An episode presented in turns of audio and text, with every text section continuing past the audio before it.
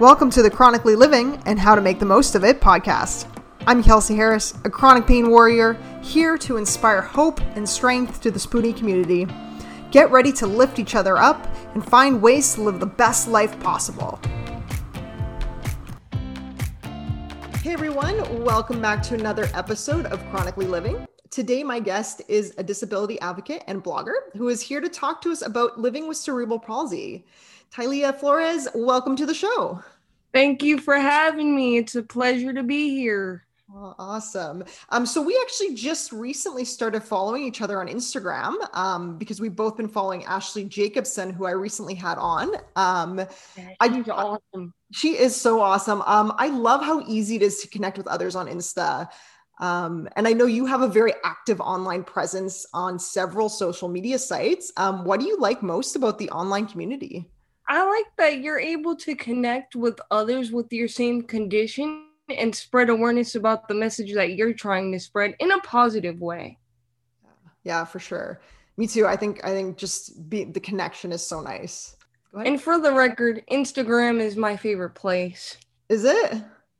Yeah, because you just post a filter, or picture, and you're done. yeah, that's true. a little less effort than some of the other sites, right? Exactly.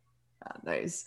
Um, so I'm gonna be honest. My experience with cerebral palsy is pretty limited. Um, so my dad's cousin had it, um, um, and I'm sure there's other people listening who also don't know much about it. Um, so can you tell us what cerebral palsy is, and then maybe give us an overview of your experience growing up?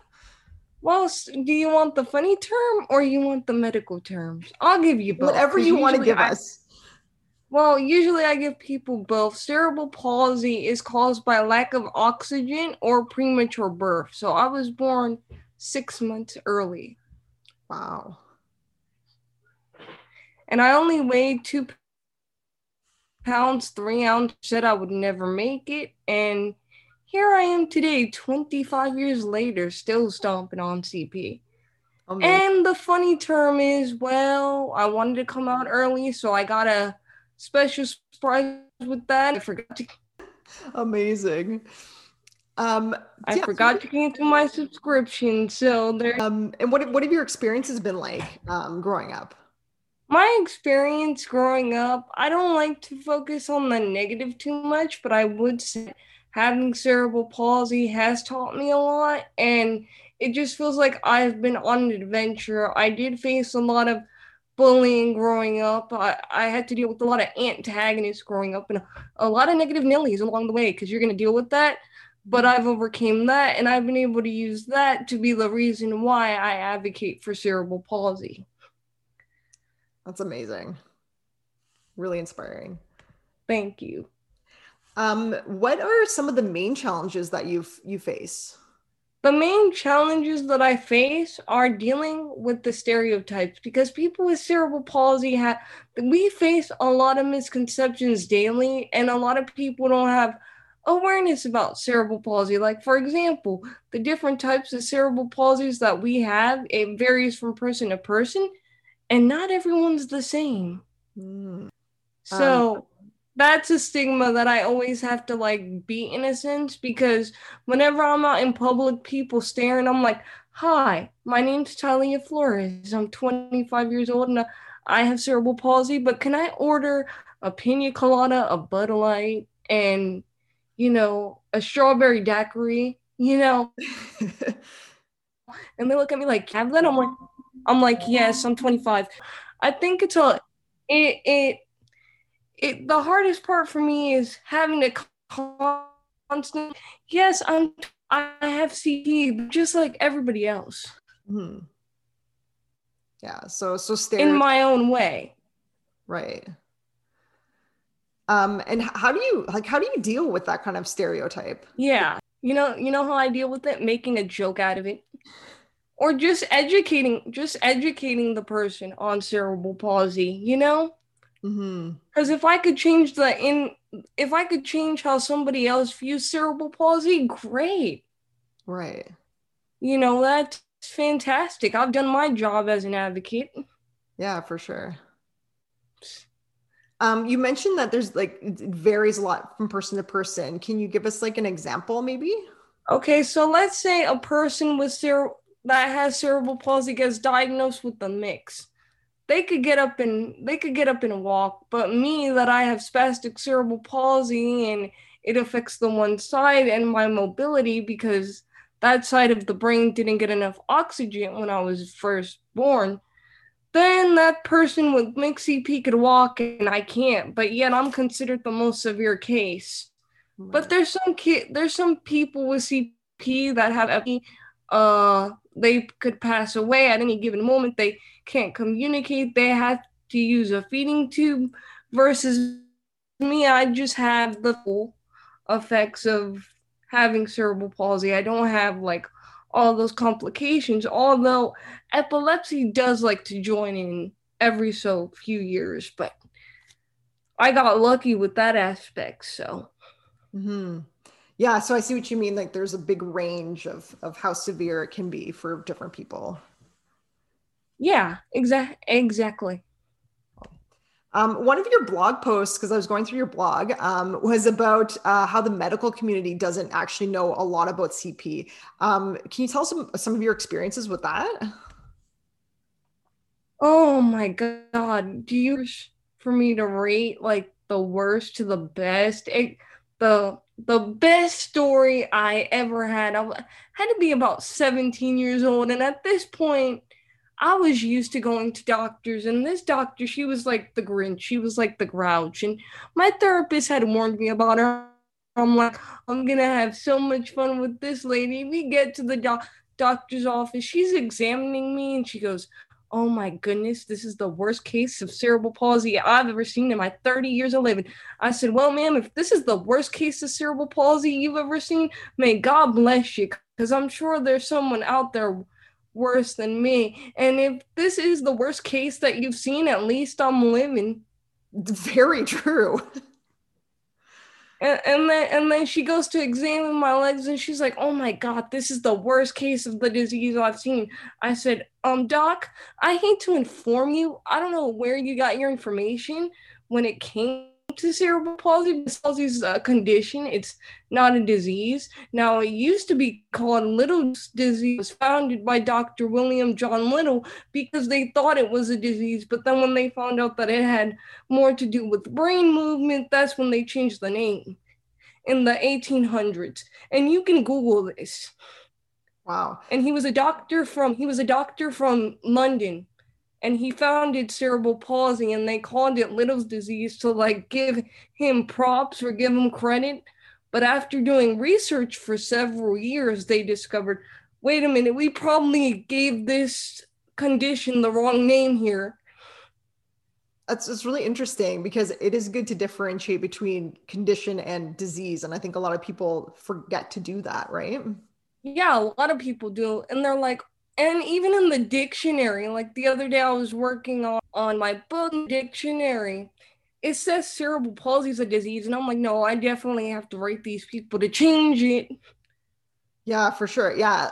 Because that, because that's going way back to the stigmas. Mm-hmm. Yeah, way back.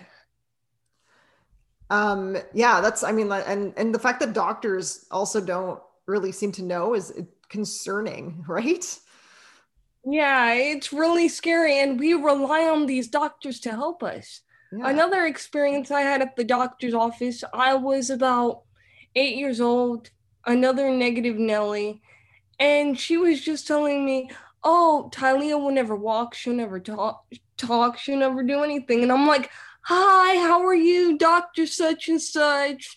Yes, my therapist told me a lot about you. She looks at me and my mom, and my mom just takes me and we walk right out the doctor's office.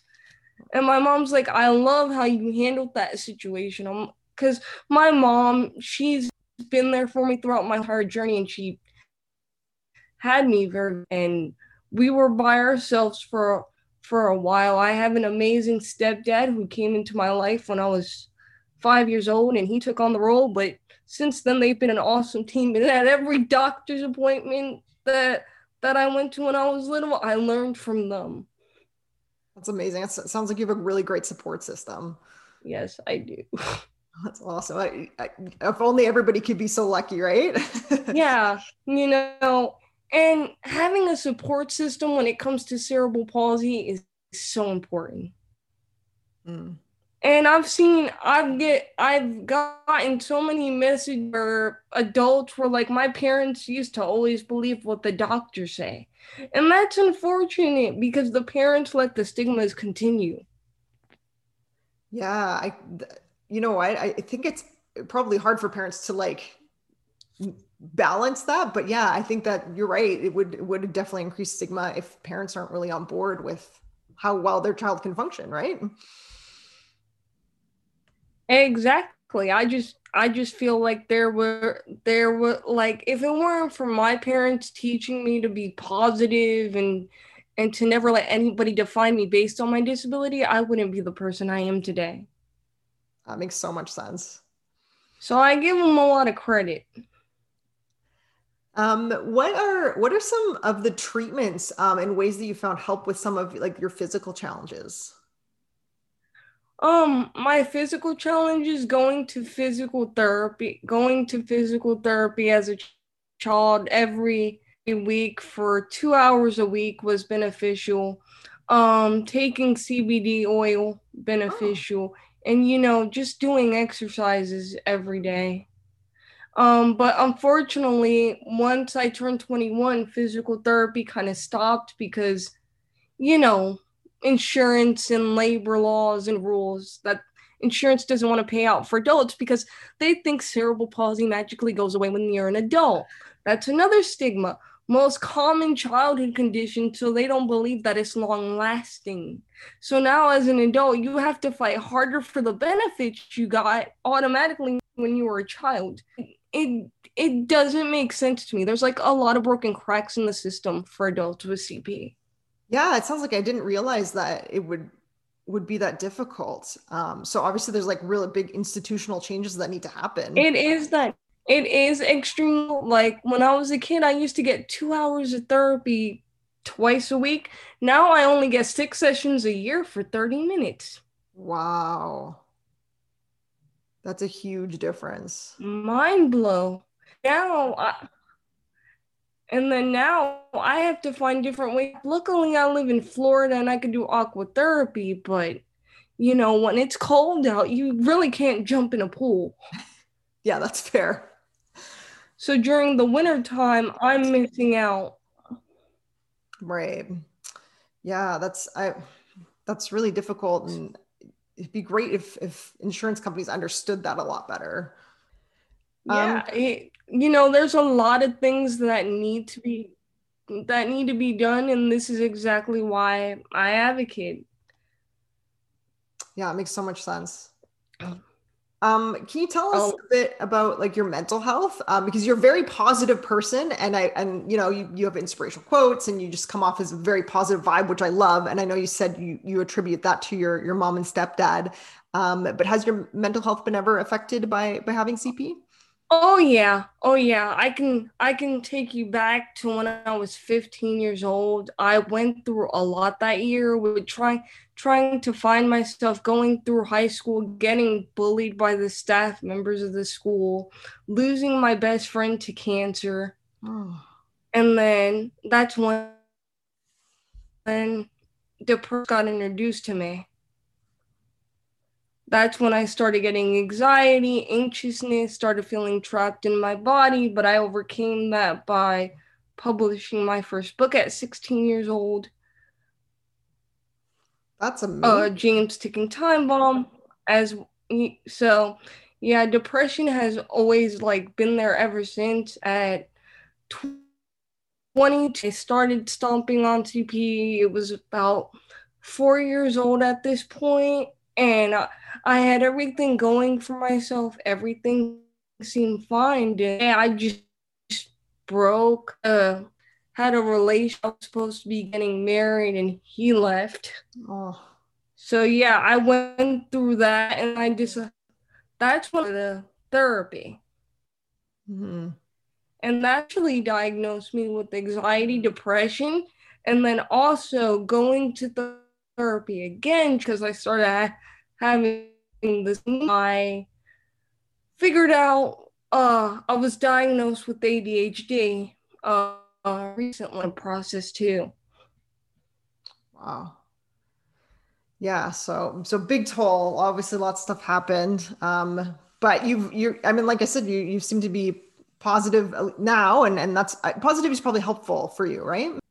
Yeah, it is. It is for sure. Like I've been told, you're overly positive, and I'm like, I need to be because there's a lot of negativity going on in the world. And I don't want to get into what's going on in the world, but me and you both know. And if I could be the if I could be the person that saves somebody's life or help somebody get through it, great. I feel like if it wasn't for me having writing and that platform, I probably would have just gave up a long time ago. So that's what keeps me going, helping other people. Yeah, define the odds. I love that. I, I totally relate. I think writing is so helpful. And, and anytime you can help even just one other person, right? You've done a great job. Yeah, that's all that matters to me. I don't care about the likes. I don't care about getting famous. As long as I can help that one person say, it was because of it was because of your story I didn't commit suicide or I didn't give up, then I'm happy. You know, Totally. I totally feel that. Um, I know that accessibility is really important and it's often overlooked. Um, so, like to, to give you an example, I worked at Best Buy for a very long time. And one of the things that I always kind of put myself in charge of was and was very conscientious of was making sure that the aisles the, between the displays were wide enough for a wheelchair to go through. So in Canada, there's a, a bylaw that has to be, I think it's at least three feet on each side. Um, and you know, so I, I would oh, take tape measure and go around. thank you so much for that. Yeah. Um, but it's interesting because a lot of other people that I worked with didn't even give that consideration. Um, so can you maybe tell us about the importance of accessibility for someone in a wheelchair? As accessibility first off accessibility for someone in a wheelchair is very important. It's like let me give you an example for able-bodied people listening to this podcast wherever you are. It's like somebody taking away a stair in a building and you can't get up there or somebody taking away your legs or your access to society. That's how i feel every time i go into a place and they're not ada compliant. Mm-hmm. So it's very important that we focus on accessibility and the ADA because without accessibility, we would not be able to get out in the world as wheelchair users. And I put the time. You know, accessibility is the key to successful for a wheelchair user. Buses, ramps, anything you could think of making street spaces bigger, buildings, ooh, there's a lot I can get into with this accessibility and how much we had to fight for that. Mm-hmm. You know, as disability advocates, like back in the 1970s when uh, the ADA was in pass, 504 plan was in pass, you saw a bunch of disability advocates tie themselves to Greyhound buses. Wow. So we've come a long way with that, but it, there's still a lot of work that needs to be done here. And I hate to tell everybody, but I'm not shutting up until work is done or exclusive for people like us because we matter. We're humans. Yeah, totally. Um, what are some things that businesses enough with the enough with the stigma? Yeah, agreed. What are some things that businesses can do just to make yeah, sure go ahead. they're compliant? Well, for one thing, you can make sure your ramp is steep enough. For another thing, you you should make your business have wider, bigger spaces. And for another thing, don't put the ramp next to the stairs and expect us to just climb the stairs to get to the ramp. Yeah, that makes sense. And and for this is a PSA announcement for drivers. If you're parking next to a handicap. Don't park too close to the blue line so that the person's van ramp could go down or the person that's handicapped could get out their car. That is a really good point. Yeah, for sure. That annoys me. That annoys me so much as a person with a disability. They see a person with the handicap stickers going in and they don't move their car. It's like, move your car. Does that happen a lot? Yeah, that does happen a lot. And although I have a handicap accessible van, yet my parents have to lift me. And when somebody parks too close, they have to like figure out another way to lift. Right. That sounds very frustrating. Another thing another thing that happens a lot because my CP doesn't look severe when I'm sitting down in the car because I'm able to like sit in a regular seat. People would assume my mom is parking in the handicapped spot just for pleasure. Like we had this one lady, she called she she called the cops on us because she thought I was a handicapped. So, so when the cops came, my mom had to show the cop the wheelchair, and the cop gave the lady a ticket and me a free ice cream cone. Okay, that cop sounds awesome. um, and I'm eight years old at the time, and I'm like, does she not see the wheelchair? Like, yeah, that's really interesting. I mean, I know the lady.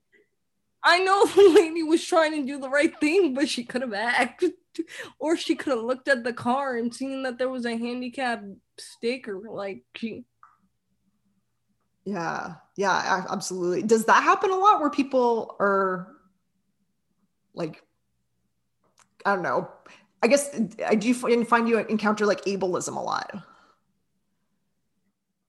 yeah people look at me and they're like you don't look disabled like you're not disabled enough part of this and i'm like that doesn't even make sense.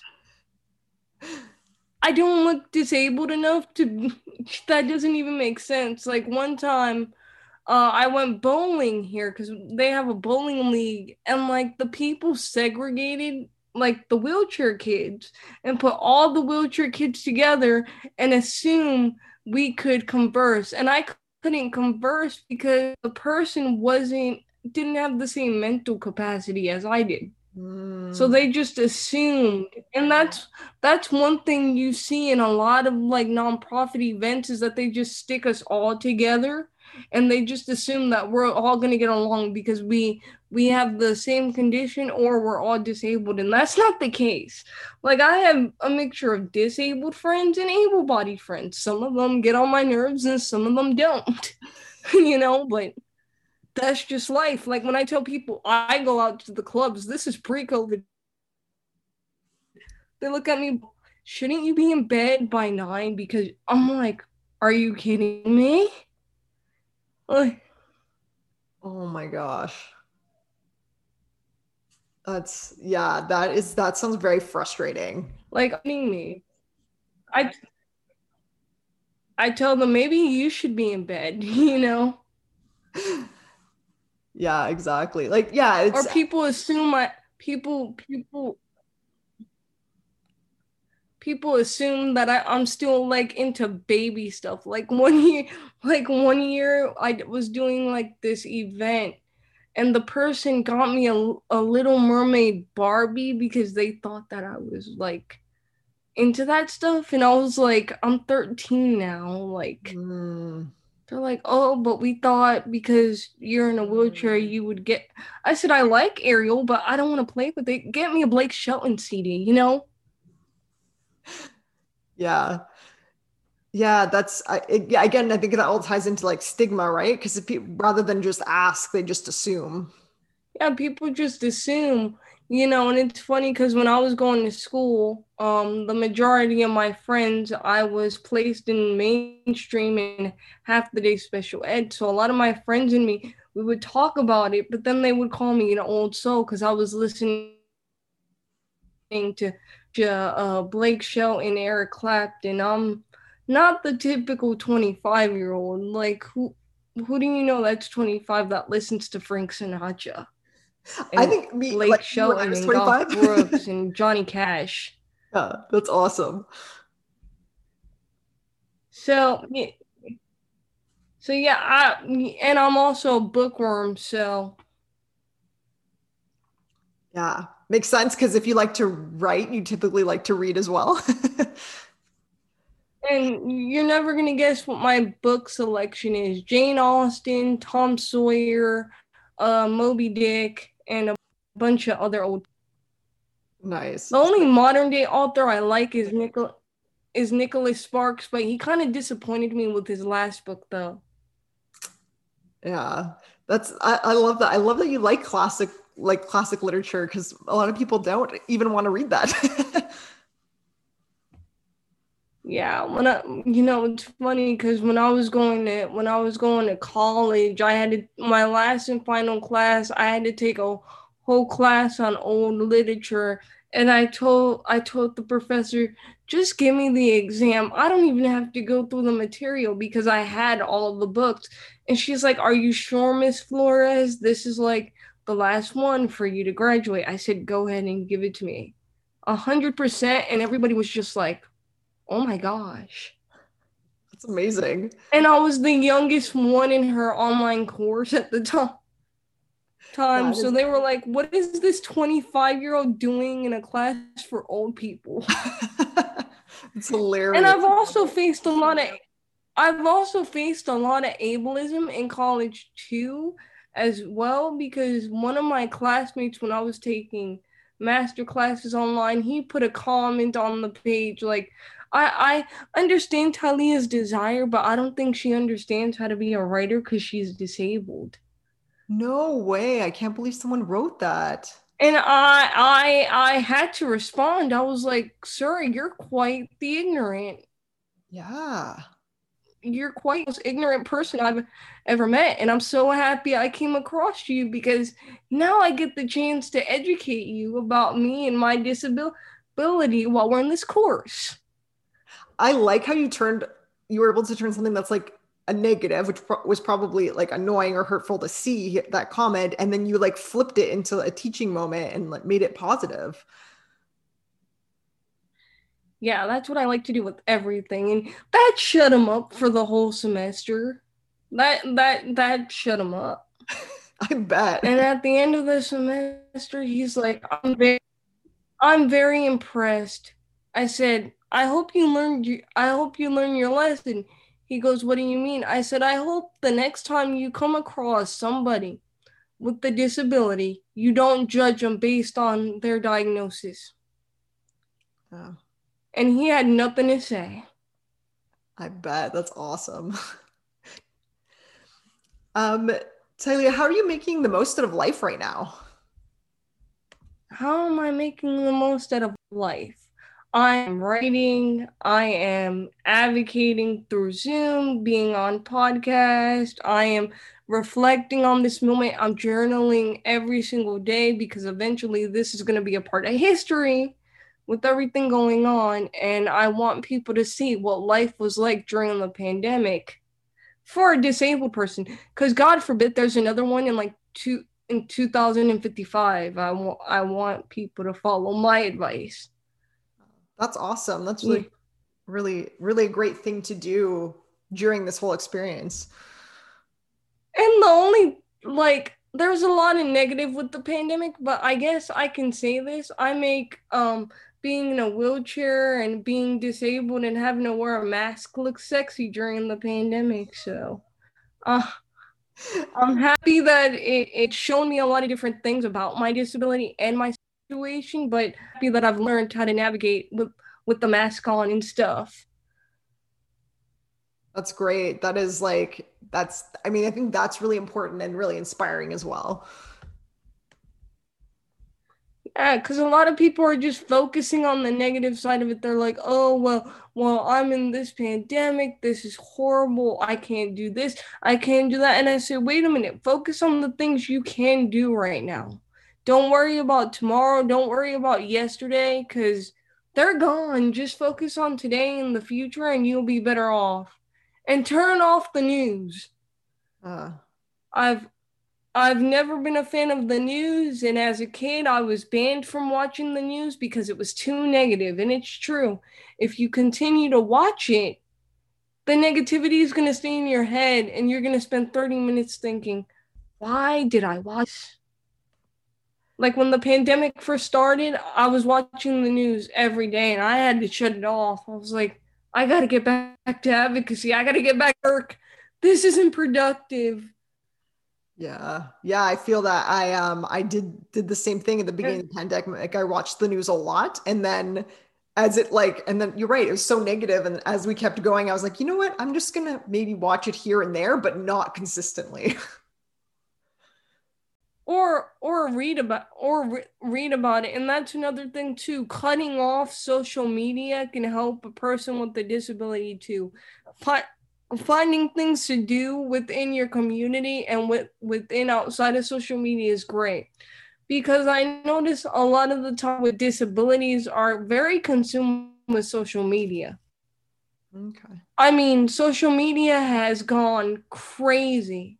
And even before the pandemic, years and years and years, social media could be a great thing to connect with people, but it could also be a toxic thing. So limit your social media for those of you with the disability and find other activities to expand your mind and and to be successful. Because you could be on so, social media all day but you got to think to yourself have i done something positive today? Like during this week i launched my radio show at asheville fm uh, called the Stomping on CP radio show, and I'm DJ Ty o- over at Asheville FM. I had my my radio show at a radio station in Virginia at first, but that didn't work out. And I wanted a space for growth. So I went to Asheville FM and I've been DJing for them for a few months and I love it.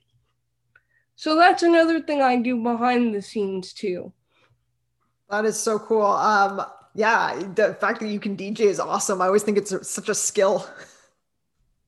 Well, they call it DJing because that's what they call the radio personalities, like DJs. But yeah, all you have to do is pick up a mic and and and start recording. You yeah. know. very cool. Um, what is one takeaway you want people to have after listening to your story today? The one takeaway I want people to have is despite the obstacles you face you have to keep writing your you have to have control of your pen. Don't let other people take control of your pen. You're your main character. You write your story and you keep on stomping on cp or whatever conditions you may have. That is awesome. I love that message. Um, where can we follow you find you and follow you on social media? Okay on instagram follow me at stomping on CP with Tylea. Facebook is Stomping on Cerebral Palsy with Tylea. And Twitter is Stomping on CP01. And my website is www.tyleaflores.com. Amazing. So lots of ways people can connect with you. Yeah, I'm looking forward to it. Awesome. Uh, Tylea, thank you so much for coming on today. Um, I learned a lot um, and you're definitely uh, very inspirational and I love your advocacy. So thank you. Thank you so much. And be sure to follow me on Facebook if you haven't done so. You bet. I will. All right. And to all of my listeners, thank you for tuning in and keep on making the most of it. Thank you so much for joining me today on the Chronically Living podcast. If you love this week's podcast, please subscribe, rate, and leave a review. Until next week, stay strong.